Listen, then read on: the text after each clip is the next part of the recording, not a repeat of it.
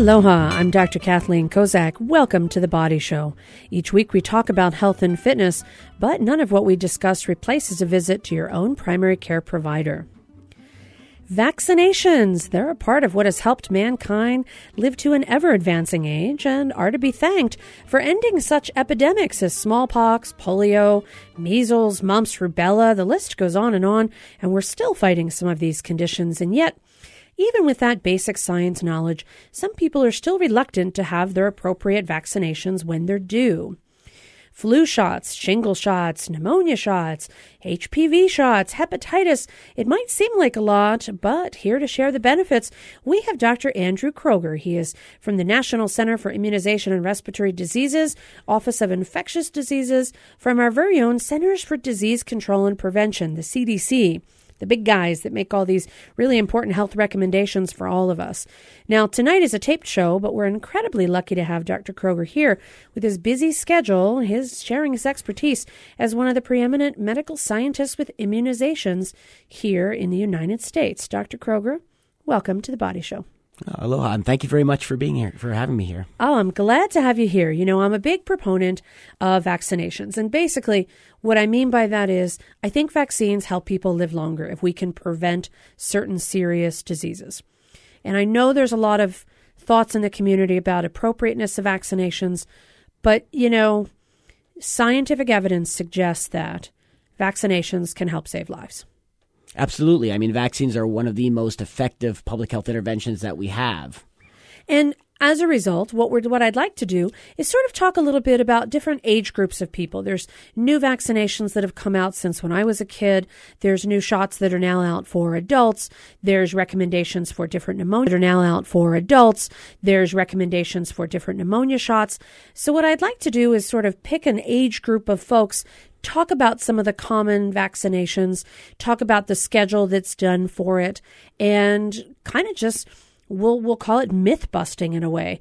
Figure out what it is that helps people to understand the importance of vaccination, also know why kids get different shots at different times, and to know when they need to take a look at this list and maybe update it if necessary. So, you've got some expertise in the field of pediatrics. You did a pediatric residency before going on and doing preventative health before going on. And, you know, you have your master's in public health and you have your MD degree, and now you're working at the CDC sort of the center for all of this information to be disseminated. Let's talk about pediatrics. Let's talk about kids. Kids get a lot of shots, and we try and give them those shots to help boost their immune system so that they don't get these infectious conditions or diseases. What are the most important or what are the most common shots that are given to the pediatric world?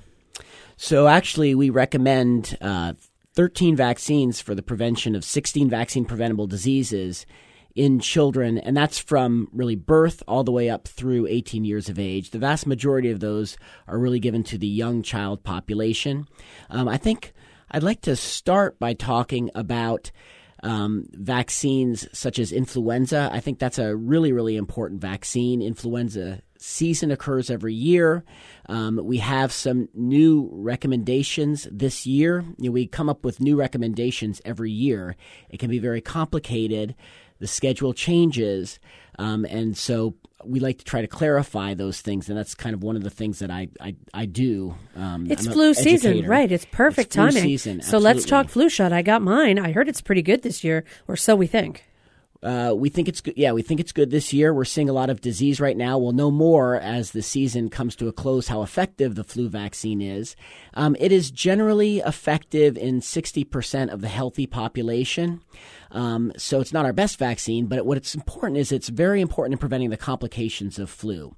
And I want to start talking about this vaccine in the context of children because it's very important that while we have a lot of vaccines available, this year, we did have some issues with our live attenuated influenza vaccine, and so we do not recommend that vaccine specifically. We recommend the shot, the inactivated influenza vaccine, for all age groups. But I think this is a, a particularly pertinent new recommendation that is coming for children. And the reason we made this recommendation for this season is in two of the past three seasons, we saw reduced effectiveness of the live vaccine against one of the common circulating influenza strains. Um, in all three of the past three seasons, we saw better effectiveness of the inactivated vaccine when compared to the live vaccine. The effectiveness of the vaccine varies year to year, but we saw a clear trend with the live vaccine compared to the inactivated. The good news is is that we have plenty of inactivated vaccine to make up for the replacement of live vaccine for inactivated. So I wanted to just kind of get that vaccine out first because that is a major topic and a major thing that we want to share with providers with with that vaccine in particular. So basically the the old FluMist, the one where you could go ahead and use it as a nasal spray as a vaccine, that's not as effective, at least not what we're seeing this year, despite the fact that nobody likes shots. That's the recommended way to get the flu vaccination for kids because it's the inactivated virus, more effective in the body, able to mount this immune response and get protection than if you kind of went the whole nasal spray way. That way is not going to work this year. Correct. Um, and, and the manufacturer is looking into the reasons why. It's still not known for sure yet the reason for this. Again, there is a lot of variation year to year in the effectiveness of the vaccine. So um, providers are going to have to stay tuned for the upcoming season. It could it could come back, um, uh, but we don't know yet for certain. Um, uh, so I think that's that's what I wanted to talk about first was the influenza vaccine. Now there are a number of other important vaccines for children. You have inactivated vaccines, you have live vaccines. Um, talk a bit about I think one of the very important live vaccines that's recommended for uh, toddlers is the MMR vaccine, measles, mumps, and rubella. Um, this vaccine is uh, important to talk about because the diseases for which the vaccine is preventive, uh, specifically measles and rubella, are not seen very much. Providers don't see the diseases. So it's hard to really understand or get a sense of how important this vaccine is. In truth, measles is only a plane ride away. Uh, MMR is measles, mumps, and rubella. Mumps, a plane ride away. Uh, so it's very important that we vaccinate uh, our one year olds. It's a two dose series of a dose at one year of age and a dose at four years of age measles, mumps, and rubella. Um, another toddler vaccine that's uh, very important for one year olds is varicella vaccine, chickenpox vaccine, um, you know, a disease that um, we uh, have seen tremendous reductions in with the use of the vaccine since 1995, but very important. Sure, I had chickenpox when I was younger. Don't get the pox because that's not fun at all. I remember getting it. And in fact, if you get immunized against varicella, you can't get shingles. Uh, we don't think so. We don't. Right. We don't know that yet. That's right. Because those, shingles those kids in the 1995 haven't grown we, up to be that age yeah, yet. But if you stop sh- because shingles is reactivation mm-hmm. of chickenpox. If you prevent chickenpox, you should be preventing shingles later. And chickenpox also is uh, a very important uh, vaccine to talk about because, in spite of the fact that we were all miserable, I was miserable with chickenpox. It was so common that people tend to think of it as a benign disease, but really, we did see um, before we had the vaccine available, 20 deaths a year in the U.S. from uh, chickenpox. So we can see, you know, it can be a deadly disease. Um, and the deaths that occur, you know, occur in healthy children. So it's not just an issue of those being immunocompromised or at risk. So you can't forget about chickenpox and the fact that we have a vaccine. Another vaccine for toddlers, hepatitis A vaccine. Uh, Want to talk about this vaccine? Um, we recommend uh, one dose at 12 months of age and then a second dose at uh, 20 uh, sorry at, at 26 months 6 to 18 months later is when we recommend the second dose of that vaccine. Try to get it before the second birthday but when you get that first dose of vaccine, you should get the second dose as well. You do want to complete the series. Well, and that's important because, you know, in Hawaii, we had a hepatitis A outbreak that occurred. And one of the things that was noted is that it wasn't really happening in children. And it was because most children were immunized against hepatitis A. And it was the adults who weren't. When I was young, you know, I didn't get Hep A vaccinations because it just wasn't part of the childhood series. I didn't get varicella vaccinations. I don't think we had it yet. And so looking at at that. When you get one shot, you have some protection. But to complete the series, the reason you get a second shot is because it boosts up your immune system and helps protect you in the future. Now, when you get Hep A vaccination, is there is there a time when it wears off? Once you're immunized, are you immunized for life? Do you have to consider boosting that later if you're, you know, 20 some years later you go traveling? Is there any change in that recommendation so far? We don't think that's going to be necessary for hepatitis A. We're looking in, into that, but I, we've seen such success in reducing the overall uh, numbers of disease counts that we think this vaccine is very effective and hope to not need to make recommendations for older age groups. We're, we're, there's some discussion about that, but as it currently stands, no. Two and you're done. Two and you're done. And, you know, if you don't start the vaccine series by two years of age, there are limited recommendations for its use. It becomes more of a high risk recommendation. But if you do start the vaccine before the age of two, you should you should finish it. Um, going back now to the infants because there's a, lo- a, lot of vaccines recommended for infants. So now go from birth through the uh, first birthday. Of course, there's hepatitis B, which is a vaccine given at birth. Dose number one needs to be given at birth. Um, Why so early?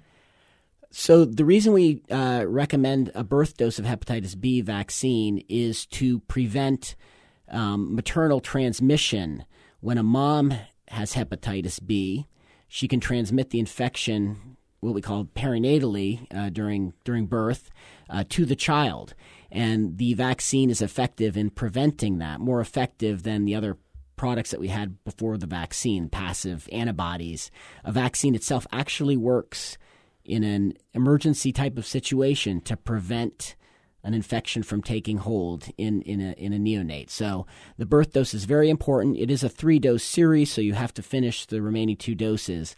But make sure that the uh, child at birth gets that hepatitis B dose. It's the only vaccine we recommend at birth. Um, and then, if, and then there are several vaccines that are recommended at the two, four, six month uh, uh, age groups um, and then with booster doses later on after the first birthday.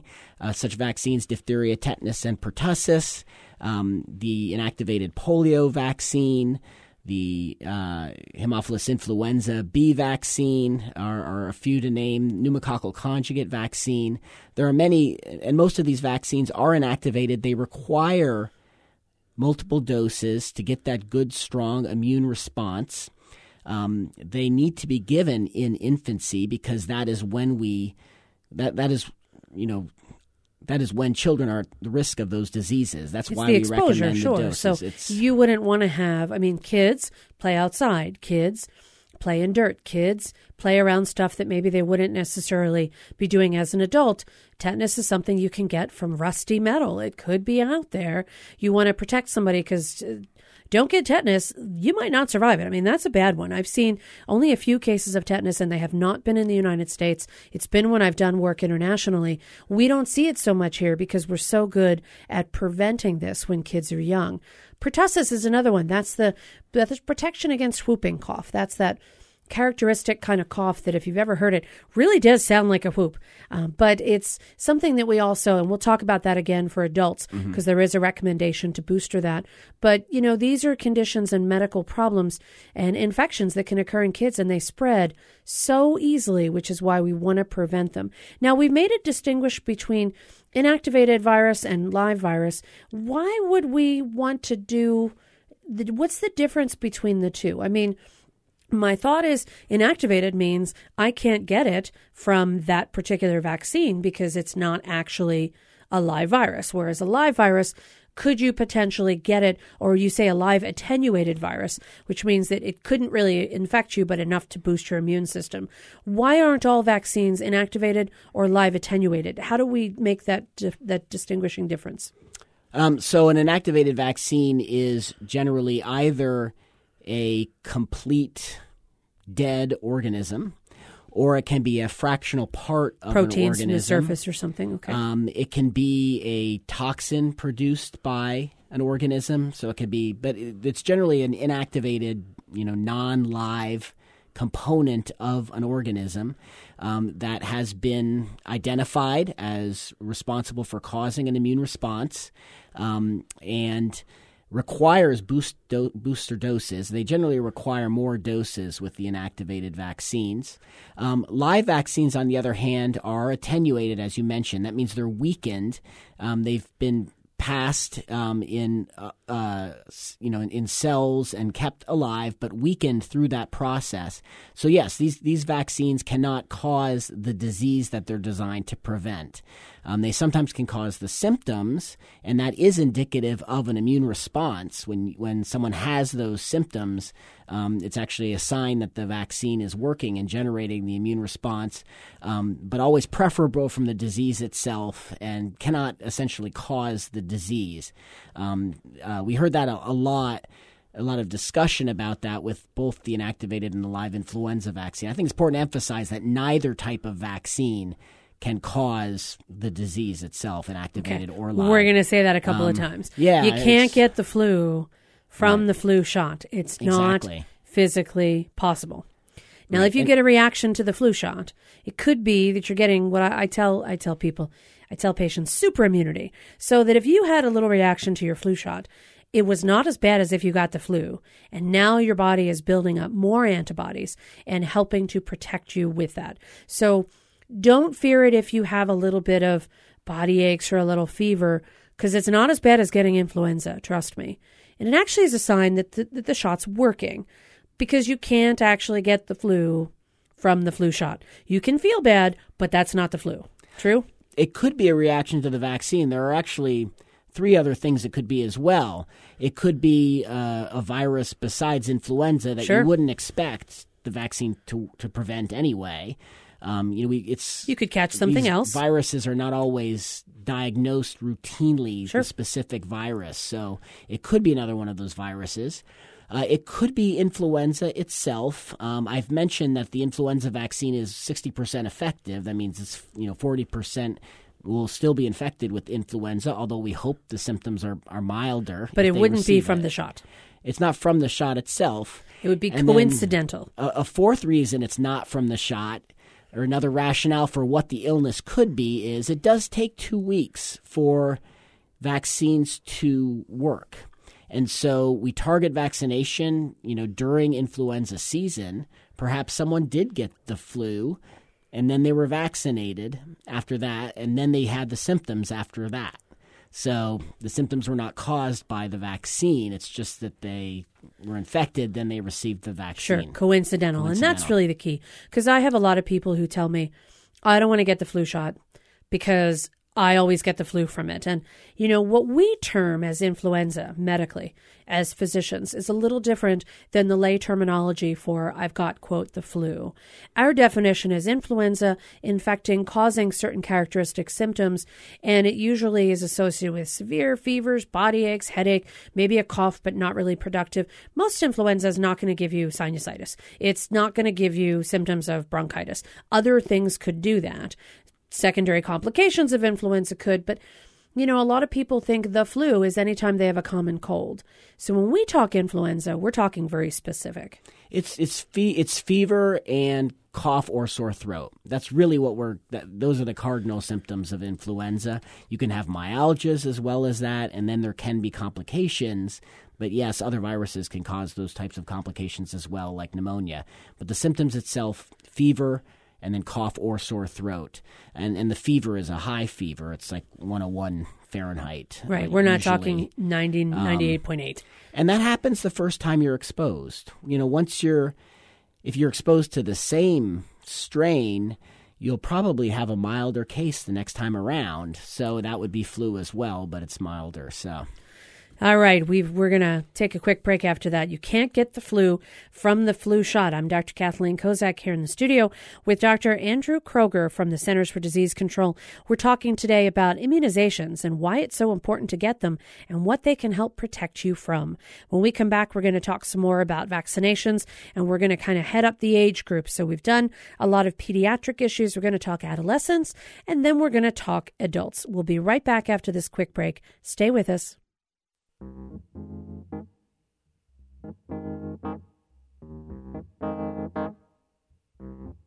you.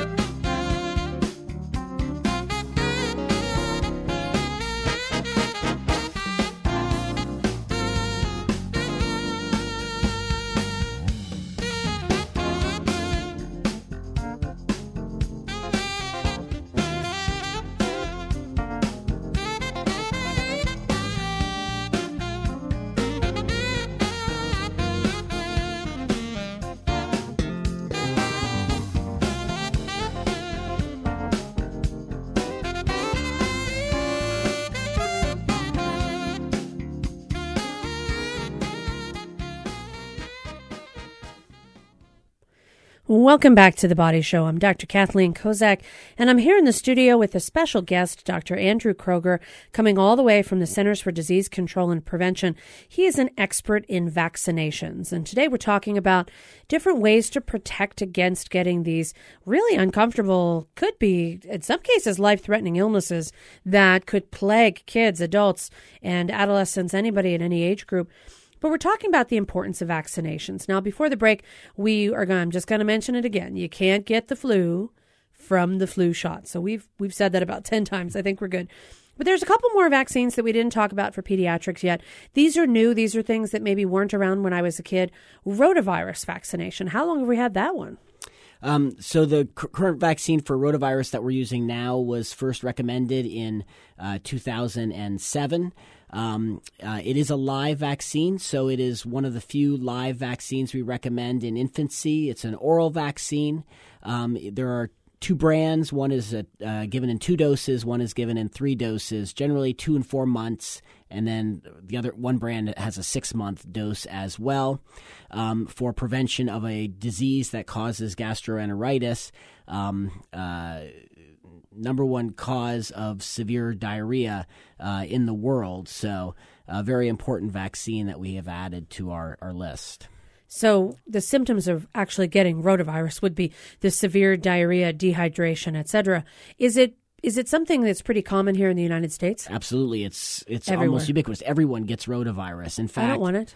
Uh, providers sometimes get rotavirus. Uh, that you know, I, I I don't want rotavirus. yeah for All right. patients pediatric and pediatricians they know about rotavirus as well they get it from their patients sometimes but the good news the good news is is that this disease doesn't cause the same severity in this country as in other countries we have the tools to um, hydrate um, but yet we still will see a few deaths from we did see a few deaths from rotavirus you know, prior to the use of this vaccine. Um, so it's a very important vaccine that we have. By the time a child um, uh, is about eight months of age, they don't get it anymore.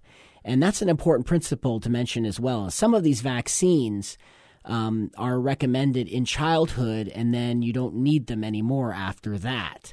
Um, so that'll be kind of a, a, trend as we talk further. Some of the adult vaccines that we're going to talk about um, will be ones that you start in adulthood, and other ones are ones you're going to need to catch up on if you missed them in childhood. Well, like I know when I was young, I didn't get hep- hepatitis B shots. My first day of medical school, they gave us shot one.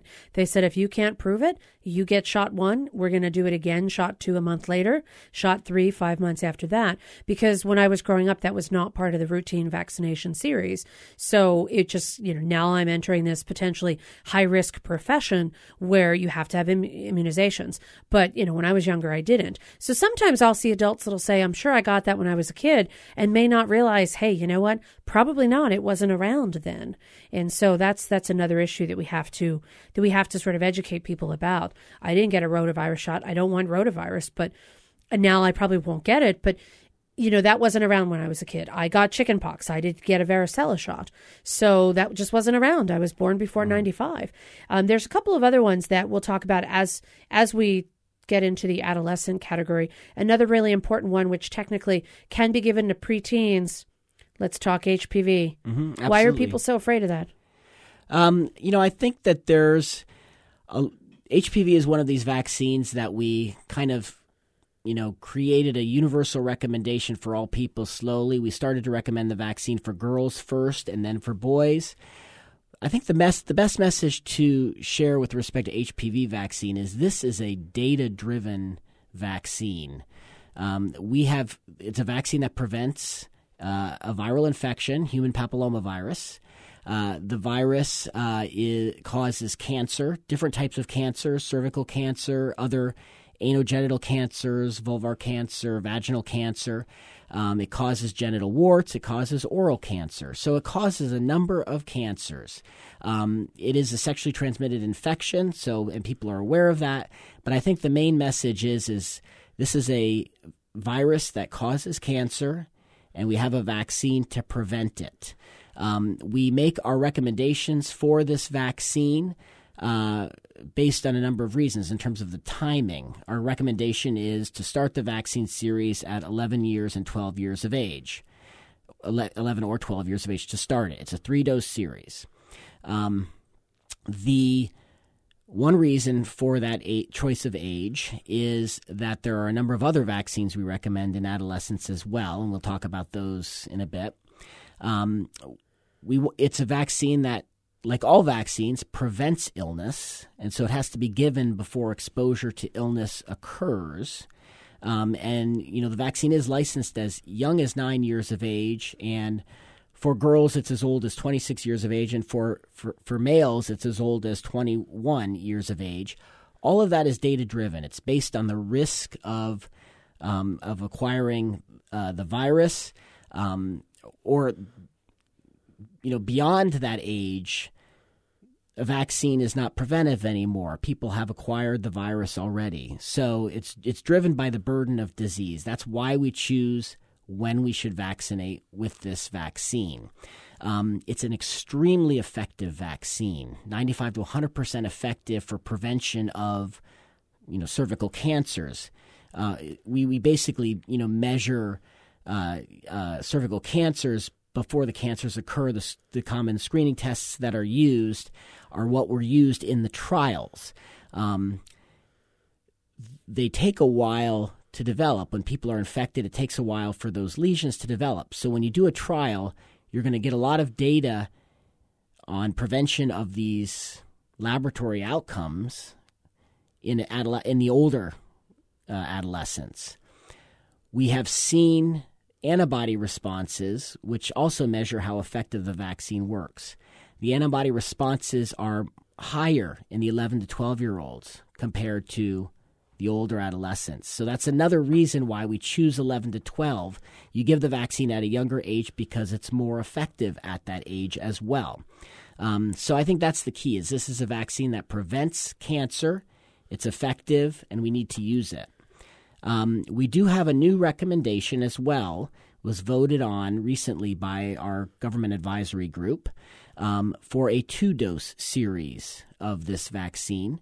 Um, there's basically one manufacturer now that produces this vaccine. It's called Gardasil 9, and we have a recommendation for two doses instead of three in those who start the series between 9 years of age through 14 years of age. If they can get that first dose then, we've looked at the antibody levels, and if you give the second dose a full 6 to 12 months after the first dose, that will give you an antibody level that we believe is high enough to provide the same protection as the protection that we know the three dose series gives to the older adolescents. Um, so, this is a good thing. This is a way to complete the series earlier. And another major uh, kind of take home message that I wanted to share uh, today. Well, that's a big thing because when you get to a certain age, one less shot, you're going to be happy. And as you get to those adolescent years, you really do want to go to your pediatrician all the time and listen to everything mom and dad says. I'm absolutely certain of it. No, you don't want to do that. So, having one less shot, great, but you have to make sure that, you know, the two keys are that you get it before you get exposed. So get the vaccine to prevent the the introduction of this virus with no immunity because like you mentioned, 20, 30 years later, maybe not even that long, it can cause cervical cancer and other types of cancers. But the second reason is your immunity's better when you're younger. Lots of things are better when you're younger, Andrew. I I, I want to be younger. It's just not working for me. Well, definitely we've see we see it with this vaccine. So, um, uh, yeah, I mean, get it when you're younger. Get it when you're younger. Get it before the risk exists. Um, just make it a part of the routine adolescent vaccination ser- uh, complement. You know, it's you know meningococcal vaccine, Tdap, and HPV are, are the the big three along, of course, with the influenza vaccine, which has to be given during influenza season. Well, and I always tell parents who say, "Well, I don't want to, you know, in I don't want to give my 9-year-old or my 11-year-old a vaccination for something that is sexually transmitted because I know they're not doing that." And I'm like, "You know, you gave him hepatitis B shots at birth, and that's actually a sexually transmitted infection. So, why have that stigma against HPV if you know you can prevent it? In fact, I honestly think, let's fast forward. Let's say everybody gets their HPV vaccination. What will be the need to do pap smears? Pap smears are to detect cervical cancer. If you have no exposure to HPV and you've gotten your immunizations, at some point, that particular test may go by the wayside because it may not be medically necessary for certain groups of individuals who've already been vaccinated. The pap smear was never designed to do anything other than detect cervical cancer. And if you're not going to get the virus, that may actually make that test something of the past. Now, that's, you know, thinking forward in the future, but it's still possible. With the newest vaccine, we can prevent um, infection with particular strains of human papillomavirus that cause 85% of cervical cancers. So they'll there'll be the 15%, 15%, but that's a huge But 85%. burden of disease I that's removed, yes. You know, a lot of people from Hawaii go to Vegas, and if you were going to go play a particular game and they're like, you have an 85% chance of winning, lots of people would play that game. So, you know, thinking about HPV, there's been this this slow uptake of HPV vaccination across the nation, and hopefully we'll be able to turn the tide with that. I think making this a vaccination recommendation for both girls and boys is a key element of it. Um, but in addition, you know, Nobody wants genital warts either. I'm just telling you, having seen some in my office, you don't want those. Don't get those. Get the vaccination. Now, I'm curious. It has an age cutoff. You said 21 for men, 26 for, for women. What if you were older and wanted to still get the shot? Is there just because it may not work because statistically you might have already been exposed? Are these reasons why, you know, you're 40, you can say, I want that shot and you still can't have it?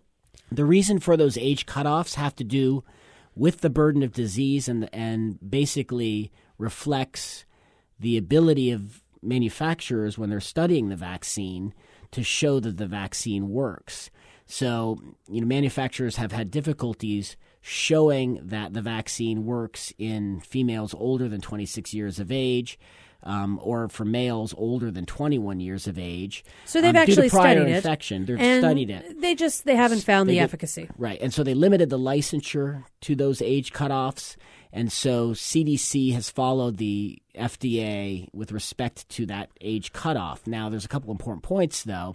Um, there are certain groups for whom the burden of disease is higher, specifically men 22 through 26 years of age, men who have sex with men, um, immunosuppressed men, which includes men with HIV. They do have a higher burden of disease. We make a full recommendation up through 26 for men with those risk factors. We're also permissive with our recommendations for how providers use this vaccine in spite of the cutoffs by the FDA. We do say that you know the vaccine may be administered to healthy men but 22 through 26 years of age. We've already talked about the 9-year-olds and 10-year-olds. We make a permissive recommendation to to use then as well. So it's and then if if someone receives the first of the 3 doses before that final age, we do recommend completion of the vaccine as well, which is another important point. And lastly, you know, the, the decision to use a vaccine off label is an option that providers have as well beyond those age cutoffs. It requires a conversation of risk between provider and patient. and you know informed consent if they really want to get it if there's definitely a reason if there's some extenuating circumstance okay. But if you started the series finish the series what if you only half did the series? What if you got one out of the two or two out of the three? How much protection are you going to get You know, it's tough to say because we haven't been able to effectively correlate the antibody level with specific protection. So we don't, I mean, it's better the, the more doses you have, um, and we want the series to be completed. And we know how challenging that can be with a, you know, three dose or a two dose series.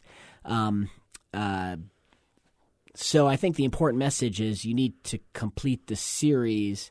You'll have some protection, but we don't know how much. We don't know how much it will last.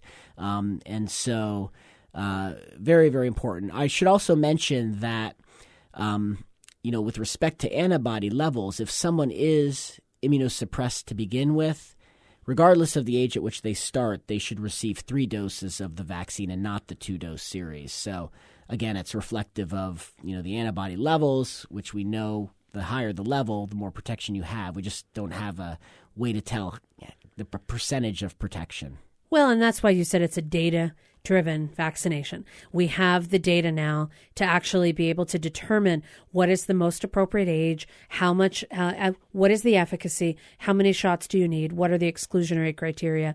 You know, they didn't necessarily have that ability to collect all of that intricate level of data for other vaccinations. Now we can go back and retrospectively do it, but we're talking real time data collection. So it certainly it behooves anybody who is in within those age groups or has children or grandchildren in those age groups to really take a close look at HPV and see if that's a vaccination that should be obtained and if so, encourage those in those age groups to complete that series. Absolutely. Yes, they should recommend it just like all the other adolescent vaccines. Just get them done. Protect yourself. Meningococcal, that's a new one. Sort of new. I don't. I don't know if I got that one when I was younger. I think I did when I again in medical school. I got all these shots when I started. It was like, whoa, what's going on? But that's another one that's come about. Recommended because of potential exposure to, to meningococcal bacteria, and also recommended kids go away to college, group living environments, etc. Who should get meningococcal vaccine? So, with respect to meningococcal vaccine, when we're talking about healthy persons, it's healthy adolescents, those going off to college, and before they get to college. So, again, vaccinate before the risk occurs. We're talking 11 year olds through 18 year olds, and then first year students in college or other um, educational you know institutions um, do need to receive uh, the the meningococcal conjugate vaccine. It prevents infection with four types of the bacteria which causes meningitis. That's one of the one of the causes of bacterial meningitis, um, and so uh, I should also mention that there are other groups for whom this vaccine is recommended outside of those age ranges. Um, certain conditions, uh, patients with a lack of a spleen, patients with HIV infection, um, uh, patients that have other immune deficiencies um, should receive this vaccine. And their age range for those groups uh, can be as young as uh, two months of age and extend up through the lifespan.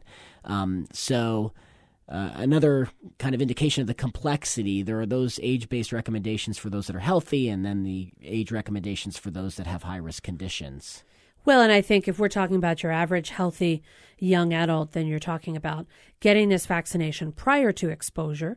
And is it one shot? Is it two shots? It's a, a two shot dose. It's it's a shot and a booster, and so you want to have your first dose. We recommend 11 uh, or 12 years of age for that first dose. If you are a little late on that first dose, um, we'll consider that dose a primary dose between 13 through 15 years of age.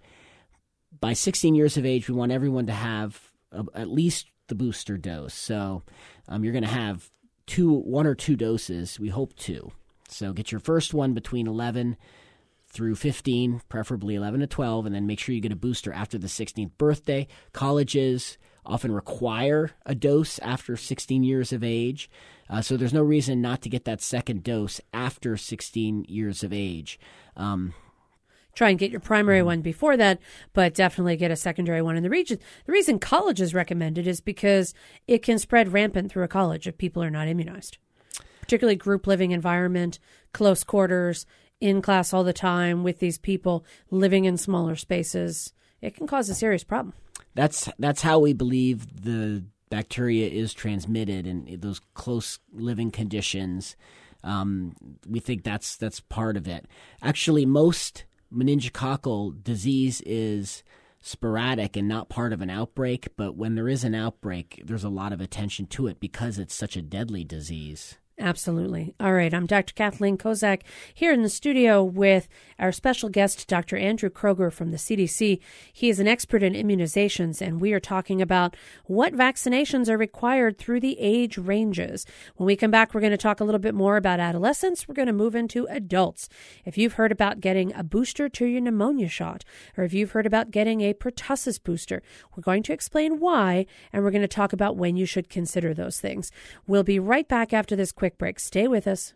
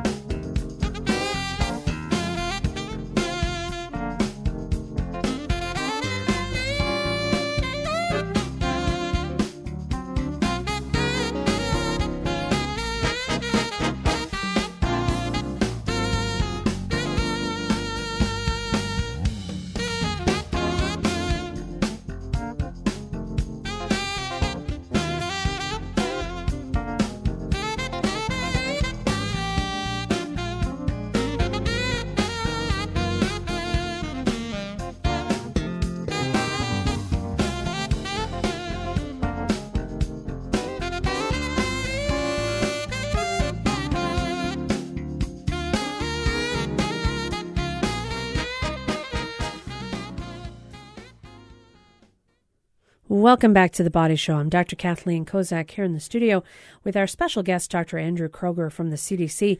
We're talking today about immunizations, and we've kind of gone through quite a lot of information thus far in pediatrics, adolescents. We're going to finish up adolescents, talk about adults. But for those of you who want to see this in physical form. The CDC actually on their website has some fantastic resources. They have a great list of, I use it all the time for patients who see me, travel vaccinations that are recommended, but they also have a great list of vaccinations recommended per age. So that if you're not able to take notes or if you want to reference something, you can always go to cdc.gov, G-O-V, and you can find Lots of great resources there. I bet, Andrew, you probably helped write some of the resources there, but some great information out there for anybody who might not have caught the whole show or might just have a couple more questions about timing of different vaccinations. Now, we've talked about pediatrics, we've talked about adolescents, we've talked about HPV, meningococcal vaccination, tetanus, diphtheria, pertussis. That kind of crosses adolescents and adults a little bit. So let's kind of cover that now. Adults are being told to get a whooping cough booster, and adolescents are given their shot right around, I guess, maybe around tetanus around the age of 12 or so, mm-hmm. maybe 12 or 14. So they go away to college, and as they're graduating or as they're getting towards their senior years, they may not realize it's time to get that booster of a tetanus shot because it is given about every 10 years. So I think I see a lot of folks who go into advanced schooling, whether it be nursing school or medical school, and they don't realize that they needed to get that booster right around that age, around the mid 20s or so. What is so important about keeping up with tetanus, diphtheria, and pertussis? So, we do recommend uh, tetanus vaccination every 10 years as a booster vaccine. We've already talked about the diphtheria, tetanus, acellular, pertussis vaccine in infants. It's generally a five dose series from infancy through um, young childhood.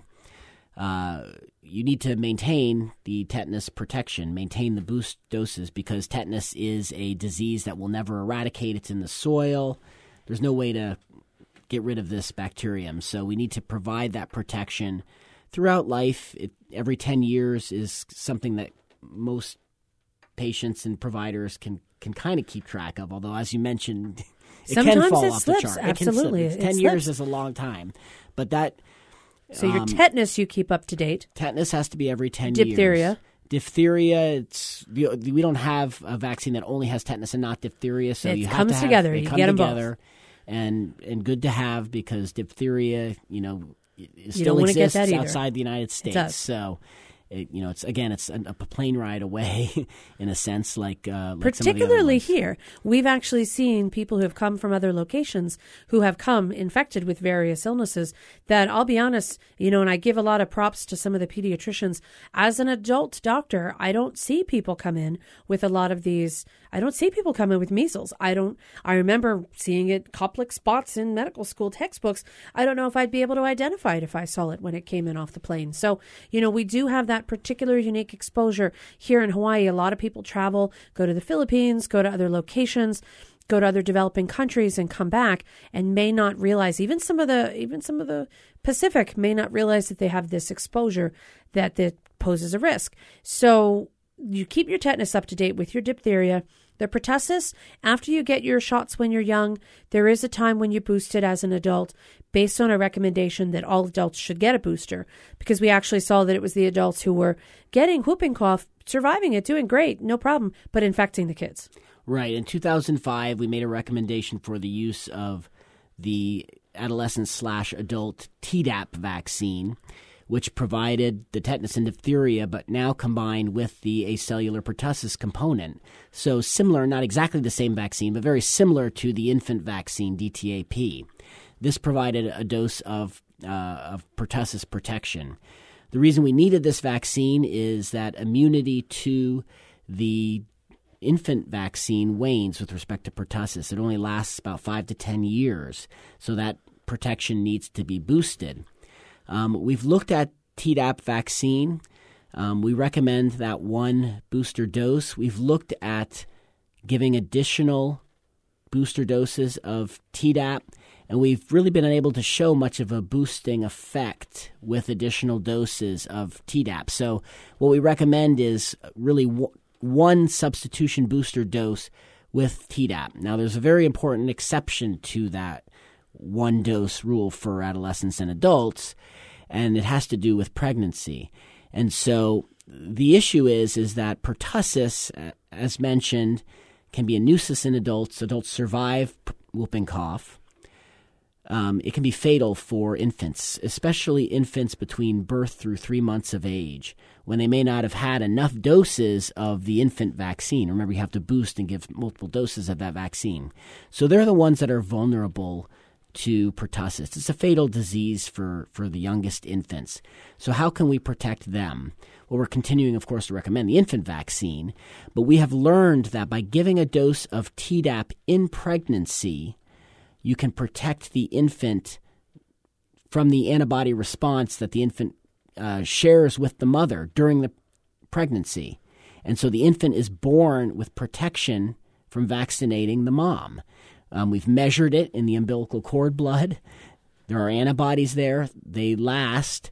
They don't have to last long. They have to last till four months of age so that they just provide that additional protection to the youngest infant. Um, and it works. And it's the be- one of the best tools we have to prevent infant pertussis right now is making sure that mom receives a dose. Now, because the vaccine wanes, the protection wanes, you can't just give one dose to a mom and that'll you know that benefit does not accrue. You have to vaccinate in every pregnancy. That can mean a lot of doses depending on how many times a woman is pregnant. Um, you know it's generally not that many times on average um, but it is safe and it's an inactivated vaccine. And we recommend you know extra doses of tdap vaccine i think have been given to uh, non-pregnant adults there's not a safety issue at all. The reason we don't recommend it is because it's not effective. But in the pregnant mom, it's both safe and extremely effective for protecting that infant. Um, very, very important. Well, and you've just explained something really important. I had a to me, I had a patient call me and say, My OB wants me to get another Tdap. You told me I only have to do it once every 10 years. Why do I have to do this? I just had a kid two years ago. Why am I getting it again? And my response to her was, Because your OB knows what he's doing and go with what he says. And then I looked it up and I went, Oh, right, because the baby can get the immunity, but it has to be with each pregnancy. So Good news. I know some good OBs out there that are doing just that to give those infants that protection until they start getting their own immunizations with the with the pertussis in their Tdap series or their DTaP series. So there are people out there doing that, and that explains why. Yeah, that's great. And and the ten year cycle starts again, so it's it's not so really if they that many don't get pregnant, right, in that many years, that's fine. But if they got pregnant two years ago and now they're pregnant again, there is a reason. Get the Tdap because you're protecting each pregnancy, each child in that pregnancy each time. So, Mm-hmm. mom, you're not going to get hurt. There's no such thing as too many immunizations for Tdap, and your baby could seriously be in a huge decrease in the risk of them getting whooping cough. It's a great thing. Yep, we're talking about a sore arm, and you know, contrasted against you know an Lots of all difficulties. pertussis. Yeah, Exactly. it's I mean, give me the sore arm. mhm, Exactly. All right, so let's talk about some adults. What's up with the new pneumonia vaccination? Because everybody got a bunch of, you know, pneumonia shots, and then they're told it's for life. Now they're told, "Hey, go get this Prevnar shot." Uh, why? So in the late 70s, early 80s, we had a vaccine for adults for prevention of uh, it, wa- it wasn't it wasn't pneumonia prevention at that time. It was preventing uh, bloodstream infections with the same bacteria that can cause pneumonia. Um, and it was called the Pneumovax, the pneumococcal polysaccharide vaccine. That was the the vaccine that many uh, people may know about. It was recommended for adults 65 years of age and older. Yep, gave out a bunch of it in my office. Lots of it. Everybody got this Pneumovax, and then what happened? Uh, so we uh, manufacturers developed a technique to create a vaccine that generates a longer lasting immune response. That's Prevnar. That's a conjugate vaccine. It uses the same piece of the pneumococcal bacterium, but they, which is a sugar, and they, they combine it with a protein, and that creates a longer lasting immune response. And this the Prevnar vaccine was recommended for children first in, in the year 2000. Um, uh, it, it required booster doses, of course, but after that booster dose at um, one year of age, it generates a long lasting immune response, very effective immune response as well. Um, for the prevention of invasive, again, bloodstream infections. Um, since 2000, um, moving through till 2012, uh, we expanded the use of Prevnar. Uh, first, we expanded it to adults who are high risk. They may have cancers, they may uh, lack a spleen. They can benefit from a dose of Prevnar as well. Um, so that's an that's an, another dose recommended now for adults. Um, and then in 2014, we began to study this vaccine not for prevention. Manufacturers studied this vaccine not for prevention of uh, bloodstream infections, but for pneumonia itself. A, a pneumonia, a lung infection that may not have a bloodstream infection associated with it, and that's that's really important because most of the deaths are due to pneumonia. Not necessarily having it go to the bloodstream.